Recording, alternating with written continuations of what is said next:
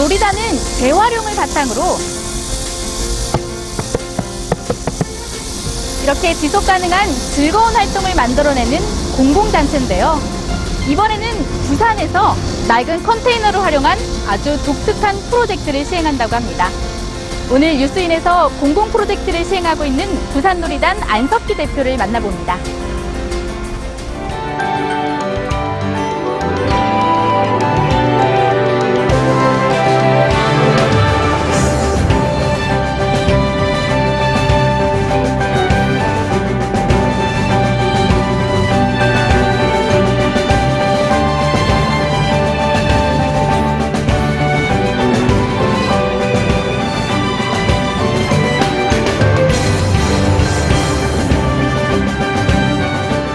음악을 할 때는 이제 뭐 기타라든지 피아노 뭐 이런 거 갖고 하잖아요. 그러니까 다들 좀 어려워하는 거예요. 이 악기가 혹시 뭐 이렇게 고장 나지는 않을까, 뭐 내가 건드려도 되나, 뭐 이렇게 생각하는데 오히려 저희들이 이렇게 만든 악기들은 편하게 다가와가지고 그야말로 이렇게 막 즐기고 아주 개운하게 이렇게 가시는 걸 보고서 아 이렇게 해서 악기를 직접 만든다는 게 음악을 정말 즐기게 하는 거구나 이렇게 생각을 하게 되고 거기서부터 이제 노리단 life가 이제 시작이 된 겁니다.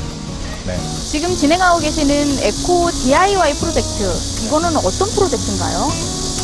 사상이라는 곳이 공업지대, 공단 뭐 이런 이미지가 있는데 전 그건 꼭 버릴 것만은 아니라고 생각해요. 그거는 뭔가를 만들 수 있는 베이스가 되는 곳이니까 그러니까 그 만들 수 있는 게 공장에서 생산하는 어떤 그런 거 말고 좀 더 창조적인 물건을 뮤직십 같은 걸 만들 수 있다면 이건 훨씬 더 의미 있는 일이라고 생각하고 그 과정에서 시민들이 참여할 수 있다라는 게 저는 너무 중요하다.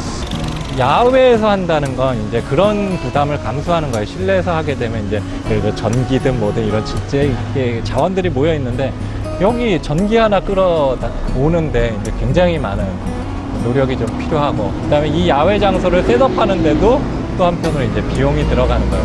근데 이게 이렇게 돼야지만 시민들하고 자유롭게 이제 만날 수 있으니까 이제 놀이단은 저희가 사회적 기업이라고 하고 또 대표님을 사회적 기업가라고 부르잖아요. 이런 일들이 우리 사회에서 좀 필요한 이유가 있을까요? 왜 이런 일들을 하시는 건지. 갈수록 이렇게 혼자서 노는 일보다는 어떻게 하면 이제 함께 놀까를 고민을 하게 되고, 그러니까 혼자서 이렇게 공부하고 뭐, 뭐 일을 익히고 이런 것도 의미 있지만 또 한편으로 같이 하는 뭔가를 하다 보면 좀 다른 즐거움들이 찾아지지 않겠나. 박수만 하더라도 예를 들자면 이렇게 하면 조금 낮은 소리가 나고 이러면 굉장히 높은 소리가 뭐 이런 식으로 굳이 어떤 악기가 아니더라도 내 몸이 악기고 주변에 있는 모든 것들이 관점을 바꿔보면 다 어떤 놀 수 있는 도구가 된다라는 그런 생각을 하면서 보면 약간 세상이 훨씬 더 재밌어지는 것 같아요.